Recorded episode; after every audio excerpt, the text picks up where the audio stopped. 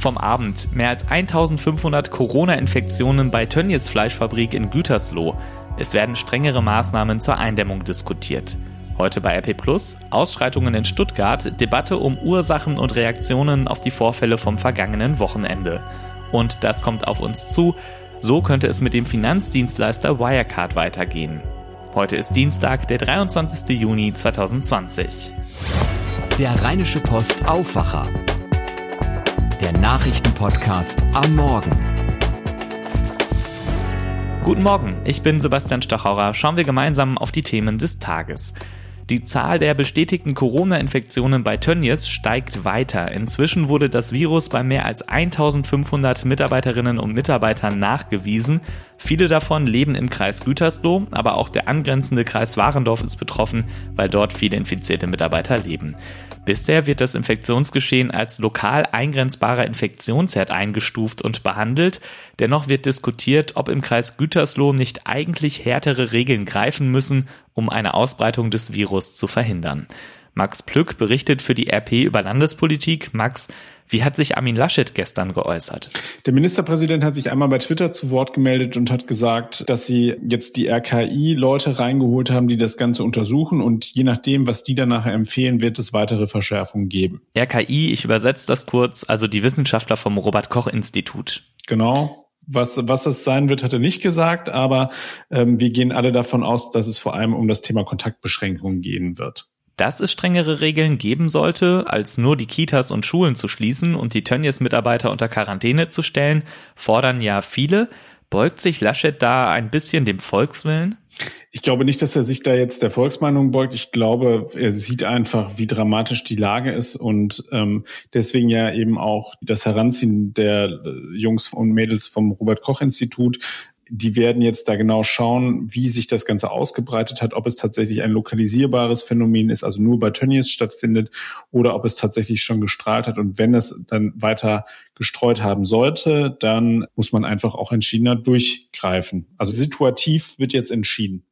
Es gibt aber auch Forderungen, die gehen noch weiter darüber hinaus. Die kommen beispielsweise vom SPD-Gesundheitsexperten Karl Lauterbach. Genau, der hat nämlich unserer Redaktion gesagt, ähm, dass man äh, jetzt vor allem um Gottes Willen bitte nicht ähm, bei den heranziehenden Ferien auf die Idee kommen sollte, wenn man aus dem Kreis Gütersloh kommt, äh, dass man dann äh, um die Welt jettet. Er hat es etwas seriöser ausgedrückt, aber es ist klar, die große Sorge, dass jetzt halt eben durch die Reisetätigkeit das Virus weiter verbreitet werden könnte. Und deswegen hat er gesagt, darauf sollte man eigentlich verzichten, beziehungsweise er hat auch Regelungen gefordert und hat äh, gesagt, da muss die Politik auch aktiv werden. Die Frage ist natürlich, mit welcher Begründung man die Reisefreiheit aller Menschen im Kreis Gütersloh einschränken kann. In jedem Fall macht die Situation ja noch interessanter, dass bei Tönnies viele Menschen arbeiten, die nicht aus Deutschland kommen und die vielleicht jetzt gerne in ihre Heimat zurück möchten. Und da hat der äh, Gesundheitsminister, der gestern ähm, im Kreis Warendorf war, Karl-Josef Laumann von der CDU, hat nochmal an die Mitarbeiter appelliert, bitte, bitte bleibt im Land. Wir müssen euch testen, wir, ihr müsst die Quarantäne machen aber trotzdem, diese Menschen werden auf gepackten Koffern sitzen und werden versuchen, natürlich in ihre Heimatländer zu kommen. Und daran können Rumänien, Bulgarien und Polen kein Interesse haben. Deswegen ist dieser Appell des Gesundheitsministers, um Gottes Willen, setzt euch jetzt bitte nicht alle in Zug oder ins Auto und fahrt nach Hause und verbreitet dann womöglich noch das Virus. Vielen Dank, Max Plück. Gerne, bis zum nächsten Mal. Die Corona-Krise wird das Hauptthema der EU-Ratspräsidentschaft Deutschlands. Darauf haben sich die Spitzen der Koalitionsparteien in Berlin gestern Abend geeinigt. Morgen will das Kabinett das Programm für das halbe Jahr verabschieden, in dem Deutschland die Führungsrolle in der Europäischen Union übernimmt. In einem Papier, das die Beratungen zusammenfasst, heißt es, die Europäische Union stehe mit der Pandemie vor einer schicksalhaften Herausforderung und Deutschland werde sich während der Ratspräsidentschaft mit ganzer Kraft dafür einsetzen, Europa wieder stark zu machen. Dabei orientiere man sich am Ziel eines stärkeren, innovativen, gerechten und nachhaltigen Europas. Deutschland übernimmt am 1. Juli die EU-Ratspräsidentschaft von Kroatien. Die USA und Russland haben ihre Gespräche über atomare Abrüstung nach nur einem Tag beendet. In Wien kamen Vertreterinnen und Vertreter der Außenministerien zusammen, um über ein neues Atomabkommen zu verhandeln. Das bisherige Abkommen New Start läuft im Februar 2021 aus und sieht eine Begrenzung der einsatzbereiten Atomsprengköpfe vor. Die USA sagten, die Gespräche seien sehr positiv verlaufen und man habe sich grundsätzlich auf eine zweite Runde geeinigt. Allerdings große Hoffnung auf eine Einigung besteht nicht, denn die USA wollen im neuen Vertrag auch China einbinden, dort lehnt man ein solches Abkommen jedoch ab. Damit zu dem, was ihr heute bei RP Plus lest. Was war da in Stuttgart los? Die Randale vom Wochenende ist noch immer ein präsentes Thema. In der Landeshauptstadt Baden-Württembergs sollen mehrere hundert Personen Schaufensterscheiben eingeworfen, Geschäfte geplündert und sich mit der Polizei und auch untereinander geprügelt haben. Auslöser war laut Polizeiangaben eine Drogenkontrolle. Gestern seien sieben Haftbefehle beantragt worden, unter anderem wegen Landfriedensbruchs und gefährlicher Körperverletzung. Schon am Sonntag war ein Haftbefehl erlassen und einer unter Auflagen außer Vollzug gesetzt worden. Ein 16-Jähriger muss sich wegen versuchten Totschlags verantworten, weil er nach Angaben der Staatsanwaltschaft einen am Boden liegenden Studenten gezielt gegen den Kopf getreten haben soll. Das sind Sachen, die machen fassungslos und man fragt sich auch, warum passiert sowas? Aus der Politik gab es viele Wortmeldungen zu den Vorfällen. Frage an Gregor Mainz aus unserem Hauptstadtbüro. Welche Reaktion aus der Politik stach denn gestern besonders hervor? Ja, ich weiß nicht, ob äh, Horst Seehofer letztlich so glücklich darüber ist, welche Folgen seine Ankündigung hat, eine Strafanzeige gegen eine Taz-Kolumnistin zu stellen. Denn damit hat er letztlich davon abgelenkt, äh, worauf man in Stuttgart hätte mehr achten müssen, nämlich genau das, was Sie gerade beschrieben haben. Wie konnte es zu diesen Ausschreitungen kommen? Vor allen Dingen, wie ist zu erklären, dass diese Gewalt gegen Polizisten immer hemmungsloser wird und was kann man dagegen unternehmen, außer das Strafrecht draufzustellen? Uns hat beispielsweise der CDU-Innenexperte Armin Schuster erklärt, was aus seiner Sicht besser würde. Die Täter müssten sofort erfahren, was sie da getan haben, indem es innerhalb von einem Monat zum Prozess komme und dass dann auch die Strafen, die der Gesetzgeber deutlich nach oben äh, gesetzt hat, angewendet werden. Aber wie gesagt, über das redet man im Moment nicht so intensiv, intensiver darüber, dass äh, Horst Seehofer eine Strafanzeige angekündigt hat gegen eine Taz-Kolumnistin und damit natürlich auch die Frage aufgeworfen hat, ob das nun wirklich so klug ist, dass ausgerechnet der Verfassungsminister gegen eine Journalistin das Strafrecht heranziehen will. Wir haben auch hier im Aufwacher gestern über die angekündigte Strafanzeige gegen die Kolumnistin berichtet. Die Kolumne erschien mehrere Tage vor den Vorfällen in Stuttgart. Wo wird denn da der Zusammenhang zu den Ausschreitungen vermutet? Das wird natürlich angezweifelt, ob es äh, einen direkten Weg gibt von der Kolumne, in der die Kolumnistin, die Kollegin von der Taz äh, geschrieben hat, sie wünsche sich die Polizisten auf den Müll, damit natürlich die Menschenwürde äh, des Menschen, äh, der eine Uniform trägt, eklatant verletzt hat. Und äh, den direkten Ausschreitungen in Stuttgart. Aber Seehofer hat das gesagt, dass diese Verwendung der Worte zu Taten führe, die Enthemmung der Worte, die Enthemmung der Begriffe zur Enthemmung äh, der Gewalt führe. Also ich kann es mir schlecht vorstellen, dass das alles Taz-Leser waren, die da in Stuttgart sich plötzlich bemüßigt fühlten, tätig zu werden gegen die Geschäfte und vor allen Dingen gegen die Polizeibeamten in dieser brachialen Gewaltorgie. Ähm, es ist allerdings äh, festzustellen, dass es natürlich Teil einer Debatte ist, äh, die wir gerade führen, die angefangen hat ähm, mit der Feststellung der SPD-Vorsitzenden Saskia Esken, wonach die Polizei ein strukturelles Problem mit dem Rassismus habe, was natürlich auch von der Polizei nur zurückgewiesen werden konnte. Ähm, es trägt dazu bei, eine, eine äh, Stimmungslage zu befeuern, die diesem Staat nicht gut tut. Können sich denn die Geschehnisse in Stuttgart wiederholen? An sich ging das ganze Jahr von einer sehr spezifischen Situation aus. Ja, also das, das weiß ich jetzt nicht. Normalerweise würde man sagen, äh, da gab es dann eine Zusammenrottung, da gab es dann Strukturen, die bei solchen Vorgängen immer mal wieder zu beobachten sind, wenn die Polizei beispielsweise in, in Großfamilien tätig wird und sich dann in einer Straße spontan ganz viele Leute zusammenrotten. Aber ich, ich, ich war nicht vor Ort. Äh, nur wenn dann 300, 400, 500 Menschen plötzlich an verschiedenen Orten gleichzeitig dann losschlagen, dann ist das eine völlig neue Qualität der Gewalt. Und da muss man genauer hingucken und genauer ermitteln, wie es dazu kommen konnte. Es gibt ja die Hinweise darauf, wir haben das äh, verschiedentlich berichtet auch in den letzten Wochen, dass in Stuttgart die Stimmung gegen die Corona-Auflagen besonders aggressiv war und dass einige derer, die da jetzt ähm, aktiv geworden sind, in Erscheinung getreten äh, sind, ähm, auch im Vorhinein schon zu Gruppen gehört haben könnten, die gegen die Corona-Auflagen und gegen Polizisten, die die durchsetzen wollten, aggressiv wurden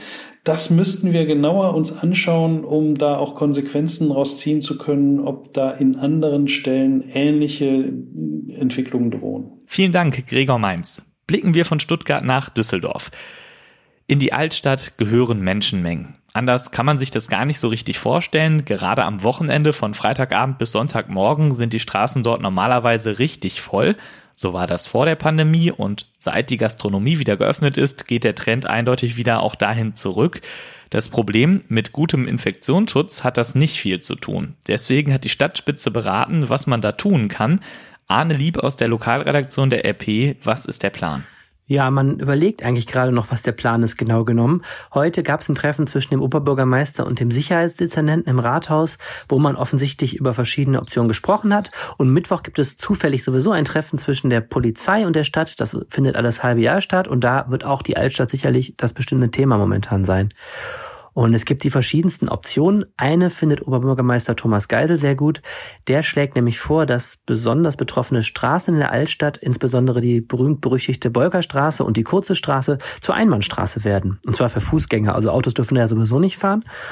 Und die Fußgänger sollen also nur noch in eine Richtung gehen können und man erhofft sich davon, dass das leicht zu kontrollieren ist und dazu führt, dass es nicht so ein Gedränge gibt, was ja dann schlecht ist aus Corona-Übertragungsgesichtspunkten. Das erinnert ein bisschen an die Einbahnstraßenregelung bei der Rheinkirmes, wenn es dort abends so richtig voll wird. Aber es würde im Endeffekt bedeuten, dass genauso viele Menschen wie vorher in der Altstadt sind, oder? Genau, das äh, wäre eigentlich ein Instrument, das wäre gar nicht so neu. Beim Japantag zum Beispiel hat man es auch schon in der Altstadt gemacht, abends, wenn das Feuerwerk da ist, weil es da auch immer so eng wird. Ähm, das ist relativ easy zu verstehen und zu kontrollieren. Eine allgemeine Zugangsbeschränkung für die Altstadt wäre theoretisch auch, also rechtlich auch möglich, aber wahnsinnig teuer und aufwendig. Man müsste an 16 Stellen äh, der Altstadt kontrollieren, man müsste unheimlich viel Personal einsetzen und das würde äh, für ein paar Tage 100.000 Euro kosten, sagt der Sicherheitsdezernent. Das ist also erstmal jetzt keine Option. Aber es gibt diverse weitere Ideen, was man machen könnte. Der OB-Kandidat der CDU, Stefan Keller, der ist ja Stadtdirektor in Köln und der sagt, die haben gute Erfahrung da mit einem sogenannten Verweilverbot. Das bedeutet, dass man für bestimmte Straßen, wo es eng wird, verfügen könnte, dass die Fußgänger nur noch da durchlaufen können, in jede Richtung, die sie wollen, aber eben nicht mehr stehen bleiben. Denn das Problem, was es ja gibt, sind diese Leute, die nicht in äh, Kneipen sich niederlassen, sondern sich einfach mit einem Bier in die Mitte der Straße stellen und dann irgendwann die ganze Straße blockieren. Frei nach dem Motto, bitte gehen Sie weiter, hier gibt es nichts zu sehen. Das wirkt ein bisschen so, als würde die Stadtspitze bloß nicht den Volkszorn provozieren wollen. Ja, das ist ja die darüberliegende Problematik. Insgesamt scheint die, das Verständnis für diese Corona-Schutzmaßnahmen deutlich zurückzugehen, insbesondere bei diesen jungen Menschen, die da in die, der Altstadt zusammenkommen. Es war dieses Wochenende schon so, die erst hatte das Ordnungsamt versucht, die kurze Straße zu räumen, indem man die Leute aufforderte. Dann bewegten die sich nicht und man musste wirklich ein richtiges Polizeiaufgebot dahin schleppen, was wirklich richtig bedrohlich wirken musste, damit die Leute sich mal bewegen. Und das ist natürlich eine Sache, die wird vermutlich nicht einfacher werden. Und auch in Düsseldorf hat man natürlich die Bilder aus Stuttgart verfolgt, wo es ja zu richtigen Ausschreitungen gekommen ist am Wochenende. Und natürlich ist das alles eine ziemlich sensible Geschichte. Einerseits will man diese Schutzmaßnahmen ähm, durchsetzen. Andererseits will man auch die Wirte nicht, äh, denen nicht das Geschäft vermiesen und man will natürlich auch nicht irgendwas tun, wo am Ende ähm, die Altstadtbesucher so aufgebracht sind, ähm, die ja auch noch alkoholisiert sind oft, also viele von denen, dass man da Straßenschlachten hat. Also das ist alles eine ganz, ganz unangenehme Gemengelage und ich glaube, das erfordert jetzt echt Fingerspitzengefühl. Vielen Dank, Arne Lieb. All diese Themen findet ihr bei RP Plus. Mit einem Abo unterstützt ihr auch diesen Podcast hier Unser Angebot findet ihr auf rp-online.de-aufwacher-angebot. Stichwort Düsseldorfer Innenstadt. Da soll Galeria Karstadt Kaufhof bald schließen. Alina Lietz aus den Antenne Düsseldorf Nachrichten hat die Reaktionen auf die Ankündigung. Guten Morgen, Alina. Guten Morgen, Sebastian. Rund 300 Mitarbeiter von Galeria Karstadt Kaufhof sind hier in Düsseldorf von der Schließung betroffen. Sie bekommen gerade viel Sympathie von Politikern, Verbänden und von anderen Händlern. Dann gibt es Neuigkeiten zum Umbau des Düsseldorfer Hauptbahnhofs. Seit Jahren gibt es dahingehend immer wieder neue Anläufe. Und zuletzt gibt es die Infos zum Kö-Halbmarathon in diesem Jahr. Auch viele Händler an der Shadowstraße sind geschockt, dass beide Karstadt Kaufhof-Filialen dort schließen werden. Man habe nur mit einer Schließung gerechnet, so Thomas Görner von der Interessengemeinschaft Shadowstraße. Ihm tut es vor allem für die Mitarbeiter leid. Mit Blick auf die Zukunft der Einkaufsstraße sei er aber optimistisch, dass sich dort etwas Positives entwickeln werde. Es gibt schon einige Konzepte und einige Ideen, wie man die Flächen umnutzen könnte. Und ich glaube, es bleibt spannend. In der Innenstadt wird so ein solches Objekt nicht lange leer stehen. Die Shadowstraße wird gerade für über 15 Millionen Euro umgestaltet. Später soll es unter anderem eine große Fußgängerzone mit Bäumen und Cafés geben. Seit Jahren gibt es immer wieder neue Anläufe, den Düsseldorfer Hauptbahnhof umzugestalten. Jetzt gibt es einen konkreteren Zeitplan. Mindestens drei Jahre muss noch geplant werden, dann könnten die Bauarbeiten zur Umgestaltung anfangen. Stadt und Deutsche Bahn haben jetzt erste Pläne vorgestellt. Die Verkehrskonzepte rund um den Bahnhof seien allerdings überholt und die Nutzungsmöglichkeiten nicht mehr auf aktuellem Stand. Das hat uns Ronald Pofalla aus dem Vorstand der Deutschen Bahn gesagt. Düsseldorf zählt äh, zu den Top Ten Bahnhöfen in Deutschland mit äh, 250.000 täglichen Besuchern. Hier müssen wir Veränderungen vornehmen am Vorplatz, aber auch im Inneren des Bahnhofes. Vorschläge für die Gestaltung des Vorplatzes können Düsseldorfer Innen nach den Sommerferien bei der Stadt abgeben. Im Fokus stehen der Bahnhofsvorplatz, das Hochhaus auf dem Vorplatz und das Bahnhofsgebäude. Der Düsseldorfer Halbmarathon auf der Königsallee findet wegen der Corona-Pandemie nicht statt. Das hat der Veranstalter jetzt bekannt gegeben. Der Halbmarathon, der war für den 6. September geplant. Für die Traditionsveranstaltung fehlt aber laut Renndirektorin Sonja Oberem aktuell jegliche Planungssicherheit, weil in NRW bis zum 31. August alle Großveranstaltungen untersagt sind und auch eine Verlängerung des Verbots im Raum stehe. Wie es weitergeht, das wisse niemand. Es sei demnach nicht absehbar, unter welchen Voraussetzungen Veranstaltungen stattfinden dürften, so Oberem weiter. Deshalb findet der Halbmarathon dieses Jahr nicht statt. Mehr Infos und Nachrichten stehen auf antennedüsseldorf.de und gibt es auch immer um halb bei uns im Radio. Vielen Dank, Alina Lietz. Und das kommt heute auf uns zu. Das Kartellamt und Facebook streiten vor dem Bundesgerichtshof um Datennutzung. Facebook ist eine Datenkrake. Das Sammeln und Zusammenführen von möglichst vielen Daten gehört zum Geschäftsmodell des Unternehmens. Unter den sozialen Netzwerken hat Facebook eine dominierende Stellung. Zum Konzern gehören ja auch Instagram und WhatsApp. Das Bundeskartellamt sagt, die Nutzerinnen und Nutzer dürfen nicht zur pauschalen Zustimmung der Datennutzung gedrängt werden. Konkret, Facebook soll die Daten seiner anderen Dienste oder dritter Anbieter nur noch nach ausdrücklicher Einwilligung der Nutzer mit dessen Konto verknüpfen dürfen. Das Oberlandesgericht Düsseldorf hat die Verfügung gestoppt, dagegen wehrt sich das Kartellamt nun vor dem Bundesgerichtshof. Wirecard, den Namen habt ihr vielleicht am Wochenende schon mal gehört oder gesehen, vielleicht dann auch zum ersten Mal. Der DAX-Konzern ist in einen Bilanzskandal verwickelt, der bereits jetzt viele Menschen sehr viel Geld gekostet hat. Wir nähern uns der ganzen Sache mal systematisch mit Georg Winters aus der RP Wirtschaftsredaktion. Georg, legen wir erstmal die Grundlage. Was ist überhaupt das Geschäftsmodell vom Wirecard? Wirecard hat im Grunde für sowohl für Einzelhändler als auch für Kunden im Einzelhandel und Zahlungen in Online-Shops und auch an Ladenkassen abgewickelt. Ähm, das machen dann die Banken nicht, sondern das nimmt Wirecard denen dann im Grunde ab als Dienstleister. Und was ist jetzt das Problem da? Das Problem von Wirecard ist, ähm, dass die in Südostasien ein offensichtlich 1,9 Milliarden Euro großes Bilanzloch haben. Das hängt damit zusammen, dass da angeblich ein Bankguthaben vorhanden war, für das es aber gar keine Bestätigung von Banken gab. Ähm, das ist jetzt entdeckt worden und reißt natürlich ein Riesenloch in die Bilanz, weswegen Wirecard äh, die Präsentation seiner Jahreszahlen, glaube ich, mittlerweile viermal äh, verschoben hat. Ähm, es ist ein Vorstand, nämlich der Vorstandschef, zurückgetreten. Es gibt einen weiteren Vorstand, der am Montag jetzt rausgeworfen worden ist. Und es gibt Leute, die rechnen damit, dass weitere Vorstände da auch das Unternehmen verlassen werden. Anders gesagt, Wirecard hat behauptet, Geld zu haben, das gar nicht existiert? Das ist so. Die Frage ist, ob Wirecard das selbst verschuldet hat. Es gibt also Wirtschaftsprüfer, die diese Bilanz geprüft haben. Äh, deren Aufgabe wäre es gewesen, im Zweifel eine Bankbestätigung von einer Bank in Singapur anzufordern. Ähm, aber aus der Verantwortung raus sind bei Wirecard weder Vorstand noch Aufsichtsrat, denn offensichtlich haben auch die unternehmensinternen Kontrollmechanismen da nicht funktioniert. Äh, und am Ende muss man wahrscheinlich auch der Finanzaufsicht vorwerfen, dass sie bei Wirecard zu spät eingegriffen hat. Und was sind die Konsequenzen für das Unternehmen?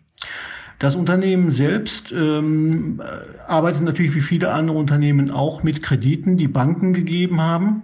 Ähm, es wäre theoretisch denkbar, dass die Banken diese Kredite fällig stellen. Dann würde Wirecard wahrscheinlich, also unweigerlich eigentlich in die Insolvenz rutschen. Das haben sie bisher nicht getan, weil auch sie haben eigentlich kein Interesse daran, diesen, ähm, diesen Finanzdienstleister zu verlieren, den sie für ihr eigenes Geschäft gut gebrauchen können.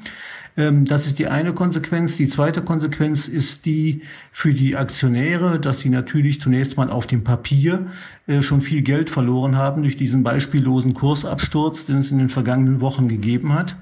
Und zum Dritten, gerade wegen dieses Kursabsturzes, muss äh, Wirecard jetzt fürchten, aus dem deutschen Aktienindex rauszufliegen. Äh, in diesem Index sind die 30 größten deutschen Unternehmen vorhanden. Und wenn sowohl der Börsenwert als auch der Börsenumsatz zu klein sind, fliegt ein Unternehmen aus diesem Index raus. Das könnte Wirecard spätestens im September drohen, wenn sich der Aktienkurs bis dahin nicht erholt. Bleiben wir nochmal bei den Aktionären. Müssen die sich jetzt damit abfinden, dass ihr Geld einfach so weg ist? Ähm, nee, müssen sie nicht. Es gibt etliche, äh, die schon zumindest eine Schadenersatzklage gegen Wirecard prüfen. Das tun sie mit Hilfe von Aktionärsschützervereinigungen, aber auch mit Hilfe von darauf spezialisierten Kanzleien.